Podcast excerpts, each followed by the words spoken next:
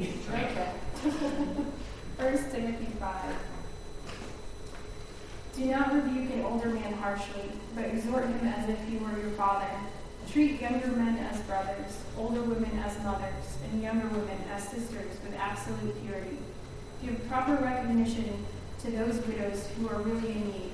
But if a widow has children or grandchildren, you should learn first of all to put their religion into practice by caring for their own family, and so repaying their parents and grandparents, for this is pleasing to God. The widow who is really in need and left all alone puts her hope in God and continues night and day to pray and seek, to pray and to ask God for help. But the widow who lives for pleasure is dead even while she lives. Give the people these instructions so that no one may be open to blame. Anyone who does not provide for their relatives, and especially for their own household, has denied the faith and is worse than an unbeliever. No widow may be put on the list of widows unless she is over 60, has been faithful to her husband, and is well known for her good deeds, such as bringing up children, showing hospitality, washing the feet of the Lord's people, helping those in trouble, and devoting herself to all kinds of good deeds. As for younger widows, do not put them on such a list, for when their sensual desires overcome their dedication to Christ, they want to marry. Thus they bring judgment on themselves because they have broken their first pledge. Besides, they get into the habit of being idle and going about from one house to another, going about from house to house. And not only do they become idlers, but also busybodies, who talk nonsense, saying things they ought not to. So I counsel younger widows to marry, to have children, to manage their homes, and to give the enemy no opportunity for slander. Some have in fact already turned away from turned away to follow Satan. If any woman who is a believer has widows in her care, she should continue to help them and not let the church be burdened with them, so that the church can help those widows who are really in need. The elders who direct the affairs of the church well are worthy of double honor, especially those whose work is preaching and teaching. For Scripture says, Do not muzzle an ox while it is treading out the grain and the worker deserves his wages. Do not entertain an accusation against an elder unless it is brought by two or three witnesses. But those elders who are, are sitting, you are to reprove before everyone, so that the others may take warning. I charge you in the sight of God in Christ Jesus and the elect angels to keep these instructions without partiality and to do nothing out of favoritism. Do not be hasty in laying on of hands, and do not share in the sins of others. Keep yourself pure. Stop drinking only water and use a little wine because of your stomach and frequent illnesses. The sins of some are obvious, reaching the place of judgment ahead of them. The sins of others trail behind them. In the same way, good deeds are obvious, and even those that are not obvious cannot remain hidden forever. Thanks, Joe.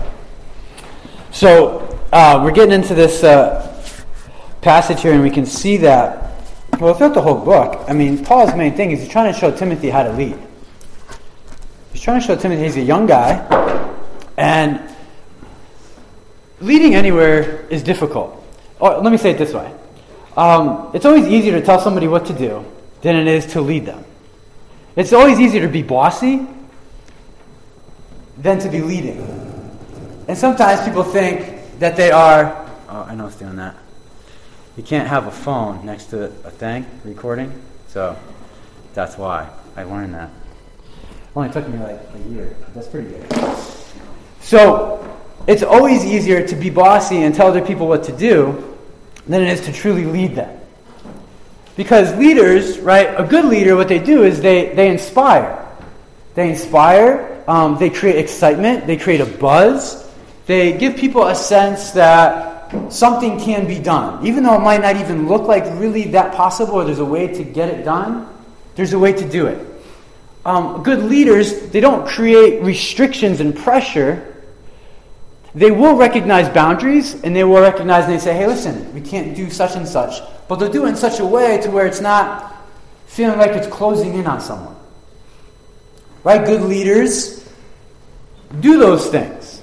Good parents, they do those things. Good grandparents, people that carry influence, that's what they do. They, they're not primarily concerned with getting them to do what I want them to do.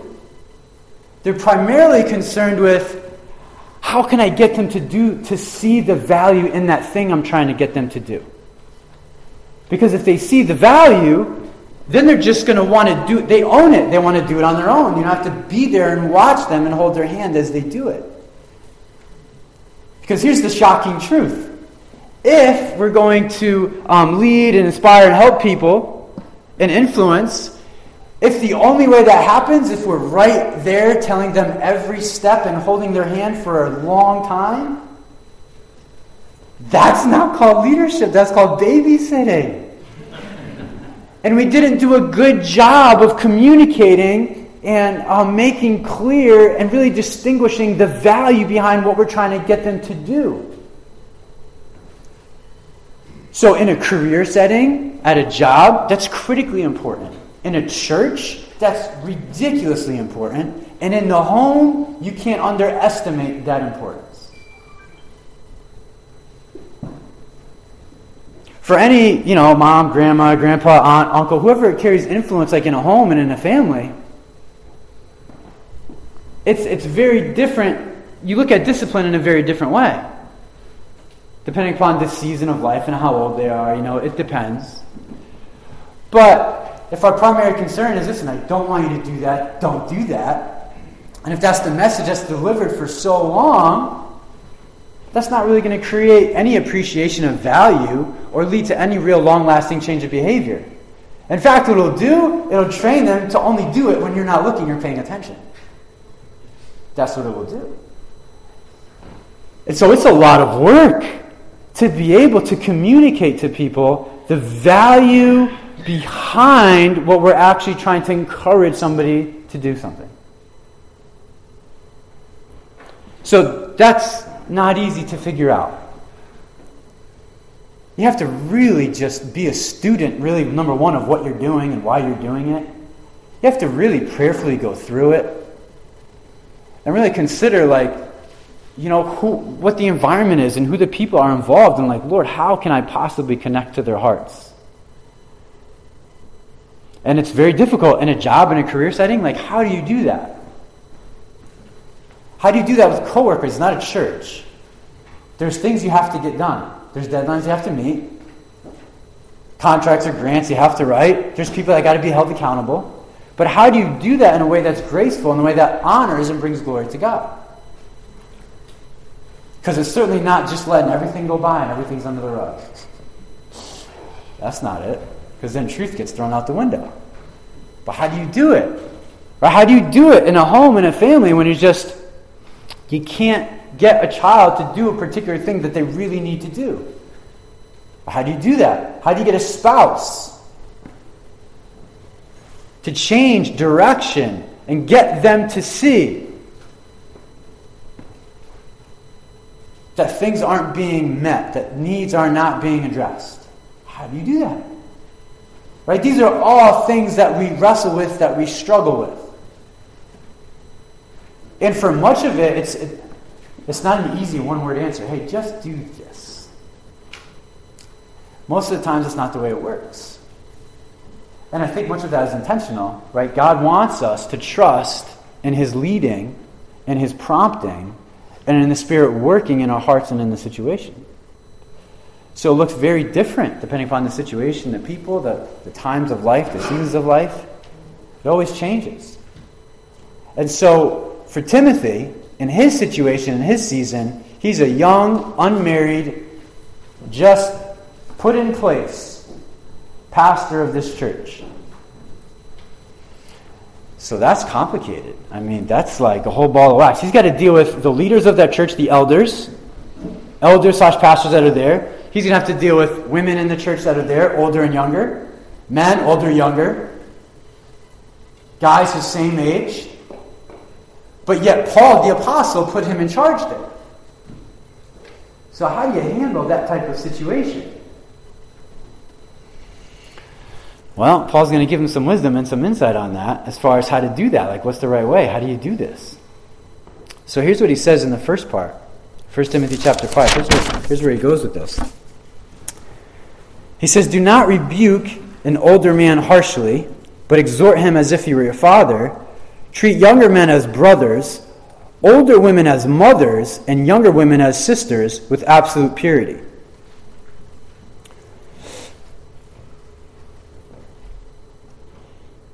So one thing when you read that, if your family is compl- so if somebody doesn't have a father, they didn't know their mother, and they've always had jacked up relationships in their life, that automatically makes it very difficult right from the outset. Right? I mean, how do you do that? Or if somebody was abused by one of those choices there, classifications of people, like how do you You need freedom and healing right from the jump just to be able to get started here. That's why you can't it's not wise to have people in leadership and pastoral shepherding roles if, if they're still reeling from the pains that have been done to them by certain people. Because there's no way you can really minister and equip other people well. Because you're still trying to get healing and freedom from where you're at. And it's very important that we let the Holy Spirit do those things and let Him just take the time that it needs to happen. So, what he says, he says, hey, listen, you're going to be around older men, elders, other older men at the church. So listen, don't rebuke them harshly. And apparently, what was going on here is there was a difficult time with the elders and with the leaders. They, they weren't really doing, they needed help. And Paul told him, he said, hey, listen, you got to kind of set these guys straight. And there's a way to do that. And here's not the way to do it. I'm the man that Paul put in charge. Paul the apostle, he put me in charge. And so what you're doing and what you're saying can happen. And like, if you continue down that sort of communication, that turn, that's going to turn into be a very harsh, not what nice way to deliver the truth. And I love this is what people always do too. Like, I'm just telling you the truth. Yeah, yeah, yeah. I hear that one so many times. I'm just telling them the truth, and they don't want to listen to the truth. Maybe, but maybe they want to listen to a jerk giving them the truth. Maybe that. That might be the reason. And more often than not, that really is the reason. We're just so concerned with just blasting them with the truth. We actually lost how to instill the value and communicate the heart of a father.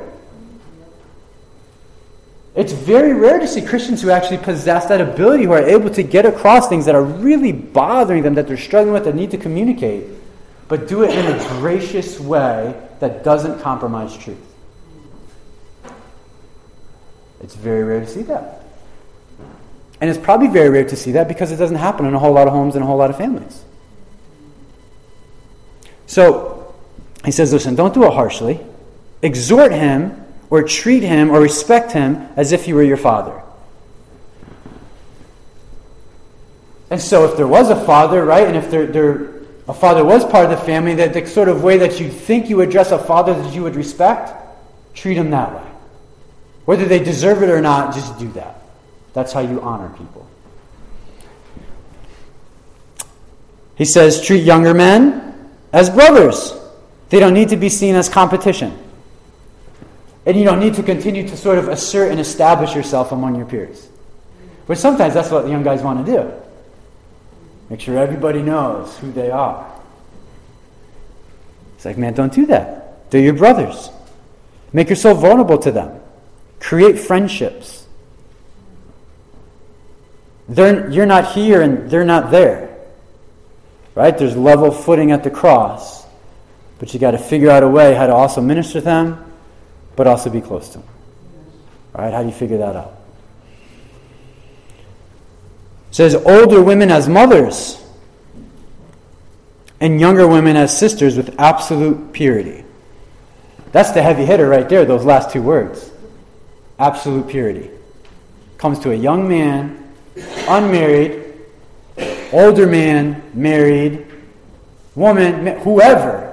The name of the game when leading a church is absolute purity. And that's why lifestyles and choices that have really blurred the lines of sexuality, or let's just be honest, have completely got rid of the line, they are not fit for a position to lead a church family. They've seen the purity aspect as optional, so there's no way that they can then be entrusted with encouraging and sharing with people the sexuality that God has created them for.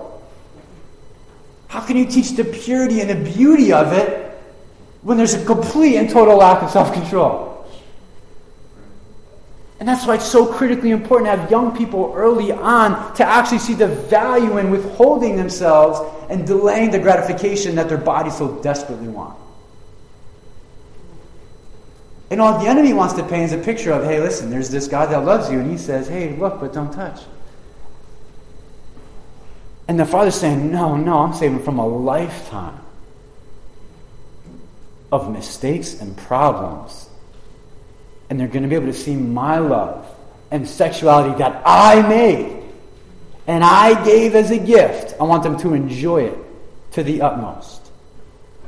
And it just doesn't happen if you're reckless with sexuality. And so, this is significant in the first part. And to be honest with you, if you got to summarize those first two verses, it's all about honoring people. Right? He's just trying to say, listen, just honor the people you're around, regardless of the season, regardless of the situation, regardless of the age. Honor them. And here's a question that I thought of and wrestled with kind of throughout the week you know, how do you honor people well? It's good to be kind, it's good to be friendly. But how do I, you know, honor students at my work? How do you honor people at your work? How do we honor people in our homes? That's a worthwhile question to think about, to turn over in our heads and say, you know, like what? How does that work? Because the Bible's pretty clear you honor your parents. It's also pretty clear that you honor those that are in authority. It's also very clear that you honor things that God has created and that He has made. Right? So if we're going to think about things that He's made, He's made human beings in His image and in His likeness. That just right off the bat just requires a certain amount of just respect and honor towards it. So how do we do that? Well, here's the best answer that I could come up with. You probably got a better one but here's the one that I got. The best way that we can honor people is by giving them the heart of the Father that created them. The best way that I can honor Rick is by giving him, just being in prayer and thinking about, being intentional about the heart of the Father that created Rick. My primary concern is there. Right? If I'm going to do that for Brandy, that's where my primary concern is. And when we think about other people in our lives, that really has to be something that we at least, at least, at least think about and bring to God in prayer. And so often we just see what irritates us, what we don't like, how they're coming up short, how just all the issues and all the problems of how they're screwing up. And that very well may be the case. And that's not saying you turn a blind eye to all of it. But what I think that is saying is there's a way to address that stuff and get to it but the Spirit's going to lead us to step one, square one, which is at least ask me about my heart towards that person before you tell them how much you don't like about what they do or what they say. Amen. Are you with me on this? It's really important stuff. Like this, this changes your life. If you actually like receive it and tend to think about it and you wrestle with God on it. Because whatever I say today, it's not going to be the sum total. It's not going to be fully exhausted here. But if we're not, if we carry the conversation past here with the Lord after, I promise you it's going to change your life forever. And you will see people a lot differently. Honestly, more accurately, the way God is really calling us to see people. Because they're really not our problem. People are just not our problem. We're really called to give them the heart of the Father. And the Lord is just bringing us to those places. As we grow in maturity with Him, we see that more clearly. It's hard to see early on. But as we grow in relationship with Him, those are the places that He's bringing us. And that's why he's saying to this young guy, Timothy, hey, you got to see people for who the Father made them to be. Learn how to honor them. No matter the situation, no matter what's going on. Learn what it means to honor people. All right, everybody still awake? Okie dokie. Verse 3. Tell you what, that's the fastest we've done a couple of verses in like three months. I almost don't feel right. I feel like I'm missing something. You're probably like, yeah, keep it moving. Keep it moving. Verse 3. Yeah, exactly. Give proper recognition to those widows who are really in need. But if a widow has children or grandchildren, these should learn, first of all, to put their religion into practice by caring for their own family and so repaying their parents and grandparents, for this is pleasing to God. Excuse me. The widow who is really in need and left all alone puts her hope in God and continues night and day to pray and to ask God for help. But the widow who lives for pleasure is dead even while she lives. Give the people these instructions too, so that no one may be open to blame. If anyone does not provide for his relatives, and especially for his immediate family, he has denied the faith and is worse than an unbeliever. Excuse me. So, what Paul's going to do here is he talked about this situation of uh, men and women, different ages, different positions within the church, and he's saying, hey, listen, there's a significant position in the church, which has really always been there, going back to Acts 6 6. This significant part of the church that's always been there is widows. And they've always had a really intentional ministry and outreach and focus towards providing for and taking care of the widows in the church. Making sure that their driveways were plowed, they had food, right? Their grass was cut, right? Things were taken care of. They had rides to doctor's appointments. You know, they, they were taken care of. It's very interesting, right from the very beginning. There just seems to be something special in God's heart about just widows. And so he's saying here, and we're going to learn further on, there's actually a list that they would have in the church of sort of quote unquote, doesn't say it here, but I'm using this terminology, quote unquote, approved widows. And it would be the ones that would be over 60. They would have no other family and no one around to help take care of them. And those are the ones that the church leaders, the church body say, oh, yeah, we're definitely investing in them, trying to take care of them. It was a very intentional effort. And it's interesting what Paul says to him. He says, hey, listen, whoever the widows are, one, make sure um, that their family's taking care of them. Because if you have widows in your church and their family's not taking care of them, Timothy, you got bigger problems.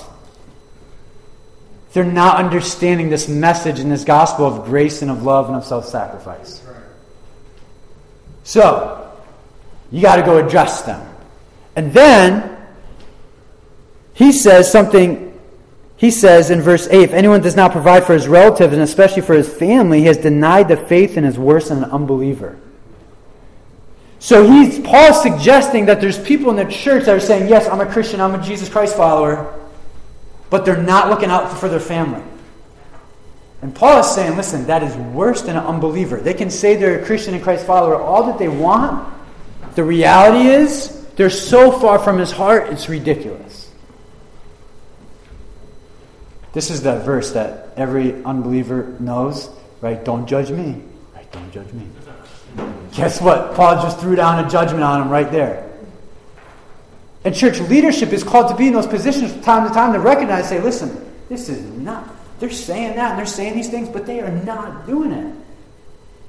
And it's important for church leadership then to recognize that and go address the situation. Not to come down with a judgment on high, thus saith the Lord. Right? But you want to get into the situation and figure out what the heck is going on. There's a family member that is not getting taken care of here. And so I hope that sobers us up a little bit and just makes us more aware of hey, listen, first ministry. That's what we learned in our premarital class. They called it, you know, that was their phrase first ministry. You always take care of your family. First ministry. It's just what you do. The wise and mature people, that's what they do. Especially church leaders, it's really important.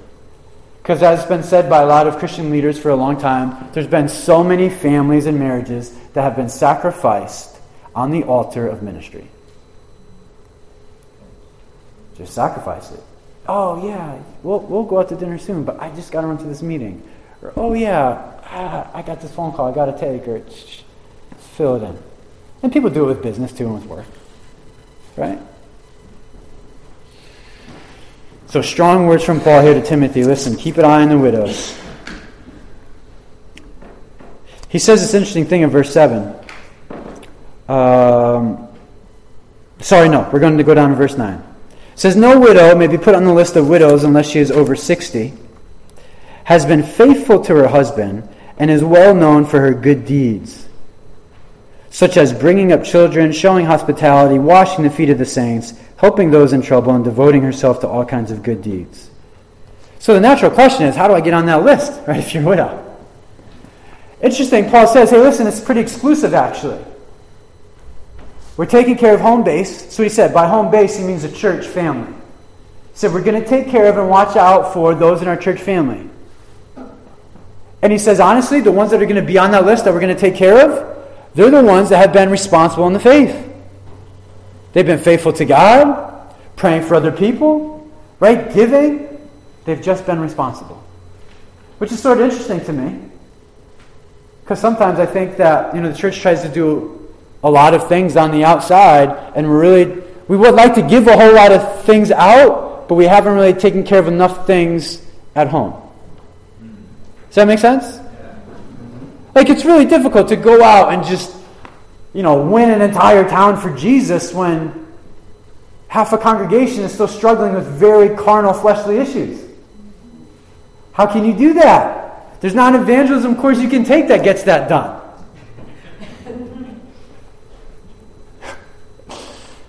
So it's really important to understand, right, this dynamic of Paul encouraging Timothy, listen, take care of the ones that have been faithful.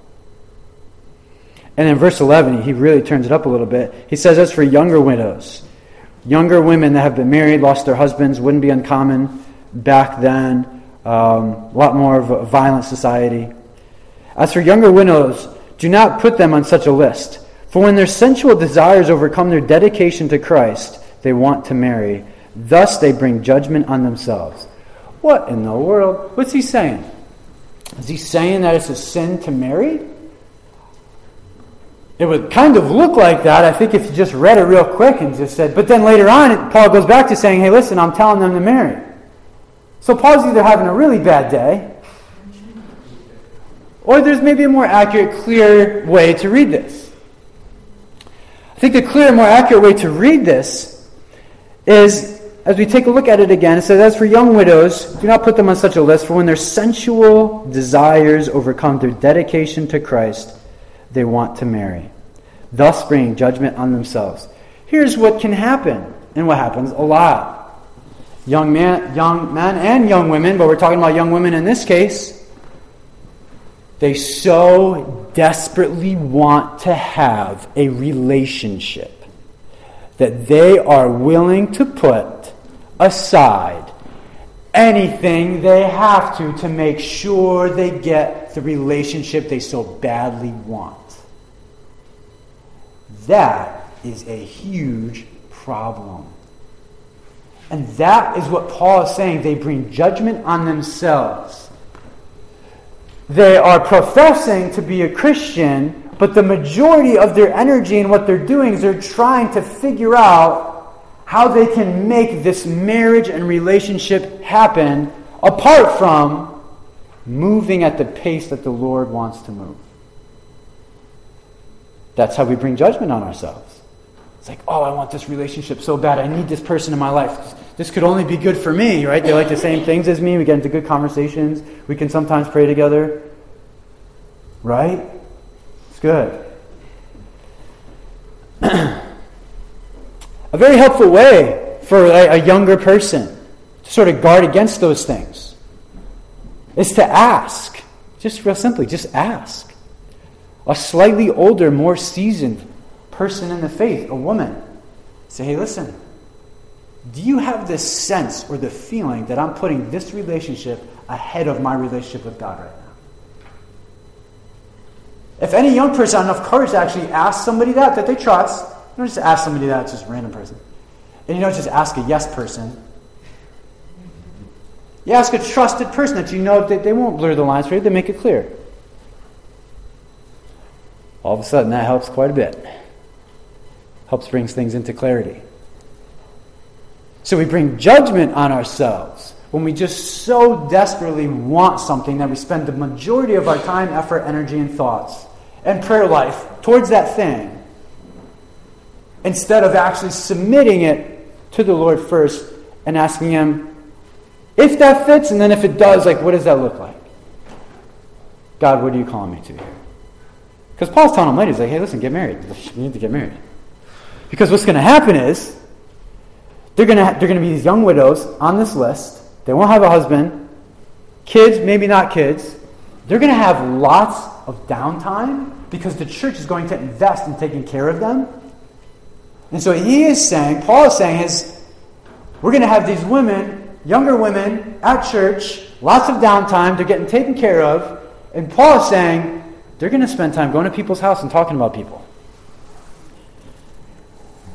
And they're going to be talking about other women, talking about other guys. They're going to have idle time, and it won't be good or healthy for them. The older people say, yep. The younger people say, no. It's just true. He's trying to guard them against it. He's trying to guard them against it.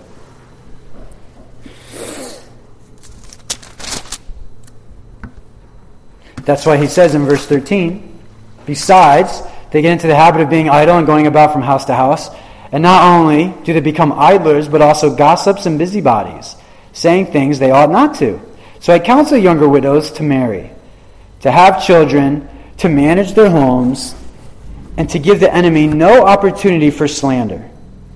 Some have, in fact, already turned away to follow Satan. So apparently, there's some sort of perpetual problem that was just developing there. Just the young women were just, their mouths were just going, just getting them in trouble. And guys, they do it too. We can gossip too, with the best of them. But for whatever reason, in this scene, in this scenario, I guess it was a real issue. So Paul's saying, hey man, guard against that. Do whatever you can, Paul, to make sure that this gossiping and just idle time, try to prevent it. Verse 16. If any woman who is a believer has widows in her family, she should help them and not let the church be burdened with them, so that the church can help those widows who are really in need. Goes back to the same idea of family taking care of family, right? Now he switches gears. Verse 17 The elders who direct the affairs of the church well are worthy of double honor, especially those whose work is preaching and teaching. For the scripture says, Do not muzzle the ox while it is treading out the grain, and the worker deserves his wages. So, he's making a big point right here to the elders and the pastor leaders of the church. He's saying, Hey, listen. He said, These guys, and I like the New King James Version, it, it really um, uses the more correct word. He says, Those that are dedicated to ruling and to teaching. There's typically a group of leaders in a church. The elders typically more concerned with sort of ruling, conducting the affairs of the church, concerned, primarily concerned with vision and taking care of the flock. And then um, you have those that are just primarily concerned with teaching and with preaching. There's some overlap as well, but typically that's the way it plays out. So he's saying, listen, for those that are involved with preaching, teaching, ruling the affairs of the church, there's nothing wrong with them getting paid. He said, in fact, that's the way I created it, so that would happen. And then he says, don't muzzle an ox while it's treading grain. Well, that seems like an odd thing to say at that point in time. What he's doing is he's referring back to Deuteronomy.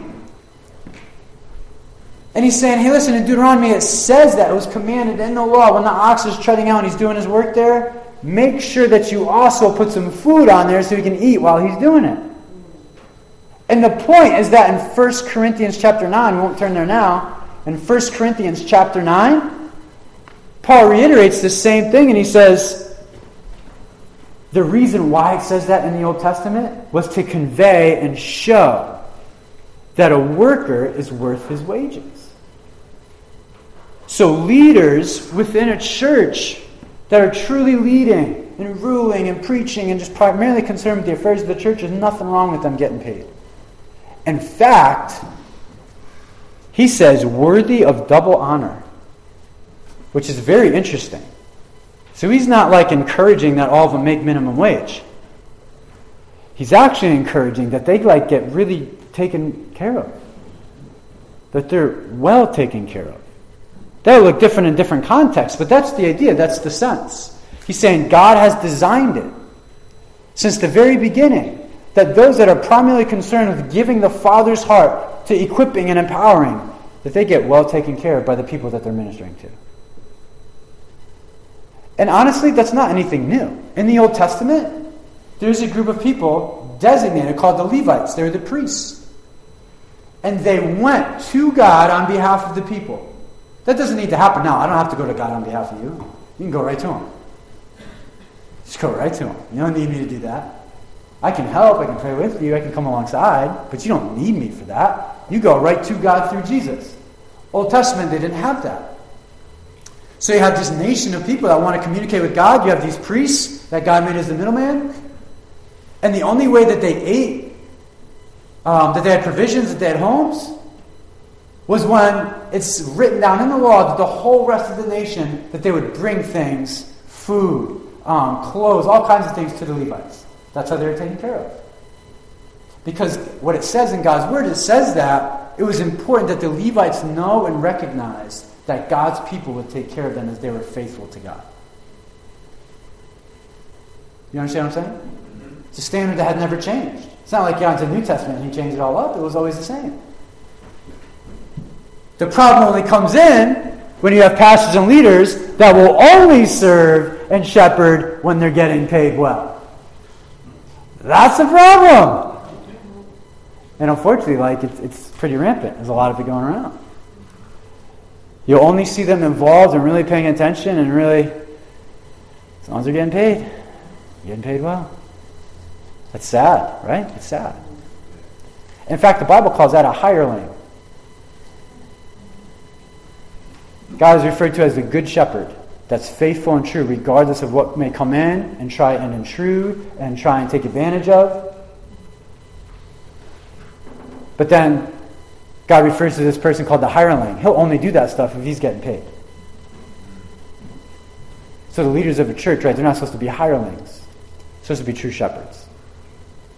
You guys with me? There's not much left says, Do not entertain an accusation against an elder unless it is brought by two or three witnesses. In other words, people are going to complain about people all the time, especially in a church.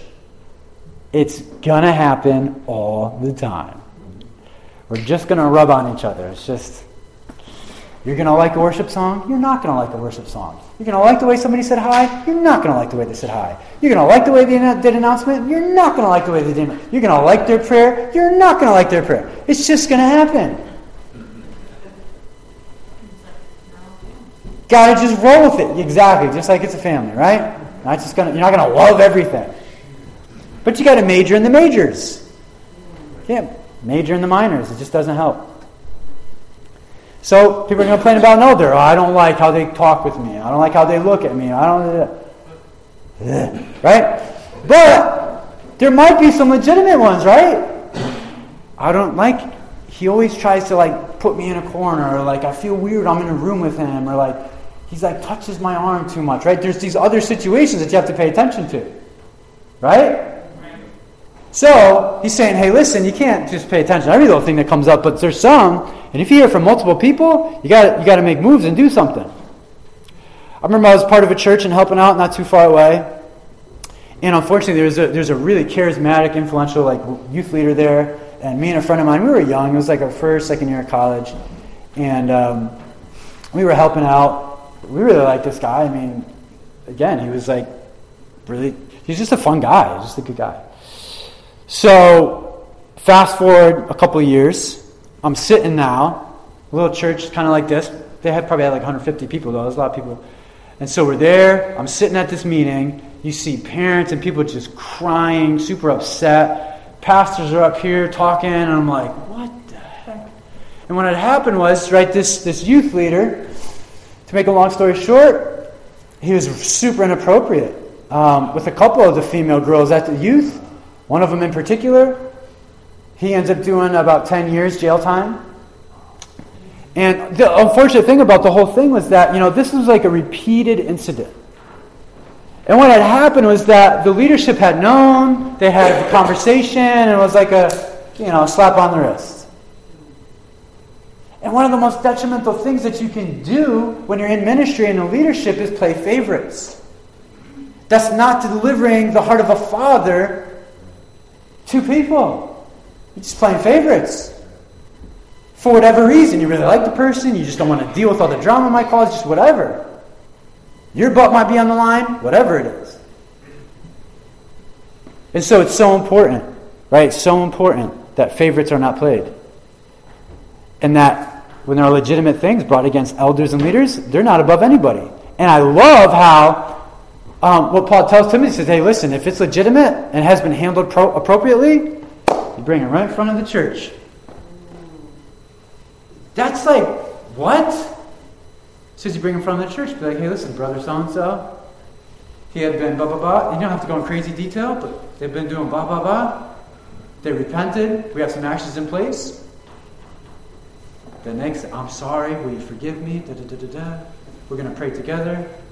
Right? It's like it's a it's a public thing done the right way to bring honor and respect for his bride.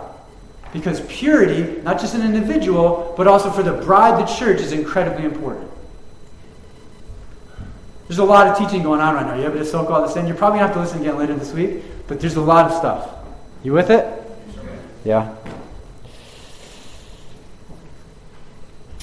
Verse 21, it says, I charge you in the sight of God and Christ Jesus and the elect angels. I'm not going to go down that rabbit trail even though I want to. There's some angels that were disobedient and they're actually waiting. The Bible calls like an abyss and they're chained. They're disobedient. But then there's some, of most, have not. And they've been faithful and they followed the Lord. But there's some that not. So elect angels. To keep these instructions without partiality and to do nothing out of, there's our word, favoritism.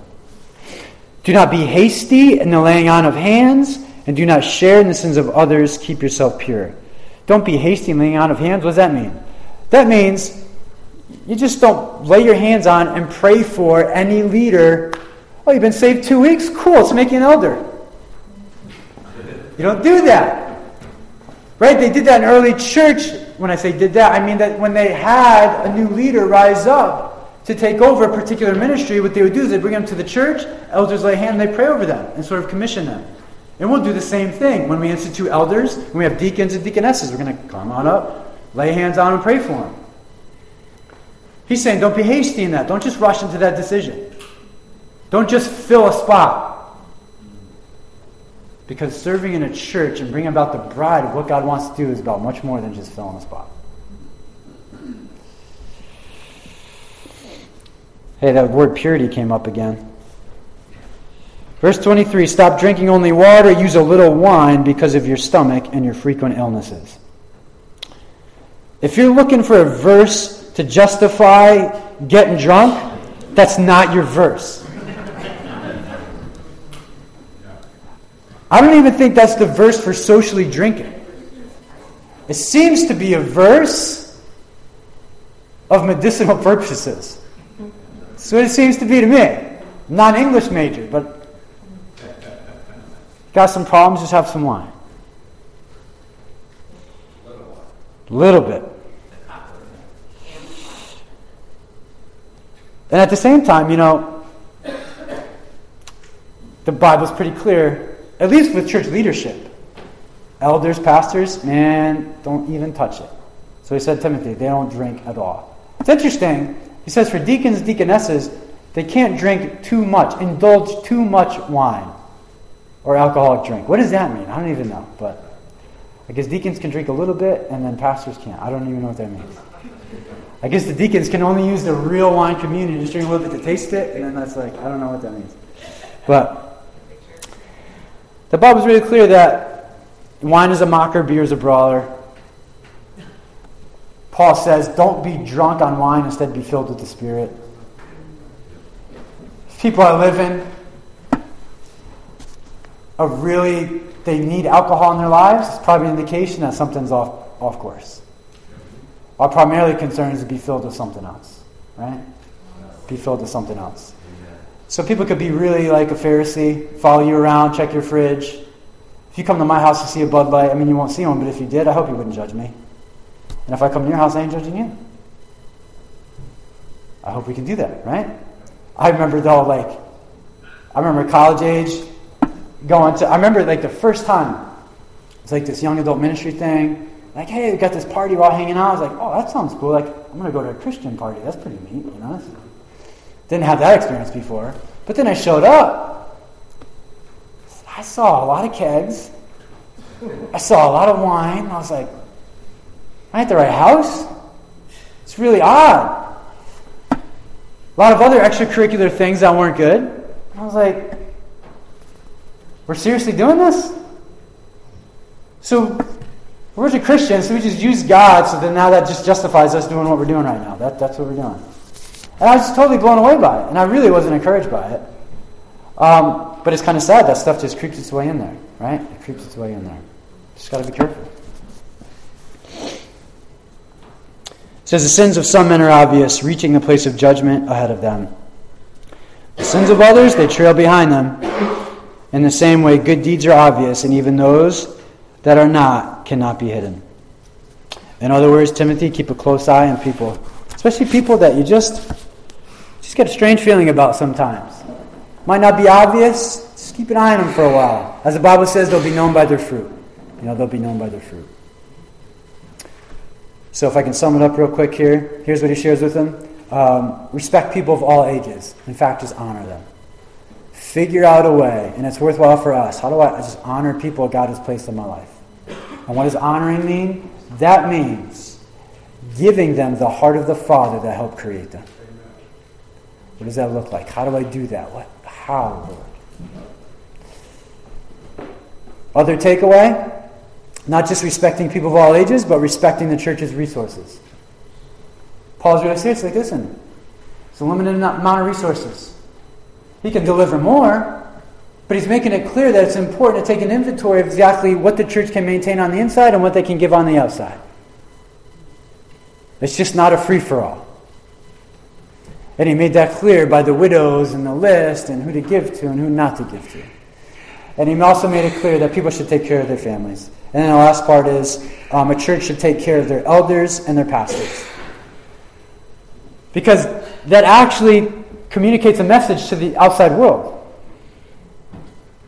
If there's a church family and they can't really support and take care of their pastor or pastors, whoever they might be, that sort of delivers a message to everybody else like, what's going on over there? How come the church family that they minister to can't take care of them? Or why wouldn't they? So, respecting people of all ages, respecting the church resources, taking care of pastors and elders seems to be the heart of all this. And um, honestly, I think Luke 10 27 sums it all up really well. Love the Lord your God with all your heart, soul, mind, and strength. And then love your neighbor as yourself. That's just the name of the game right there, right? Hasn't changed. Hasn't changed. Loving God with our heart, soul, mind, and strength. And love, loving other people as we love ourselves.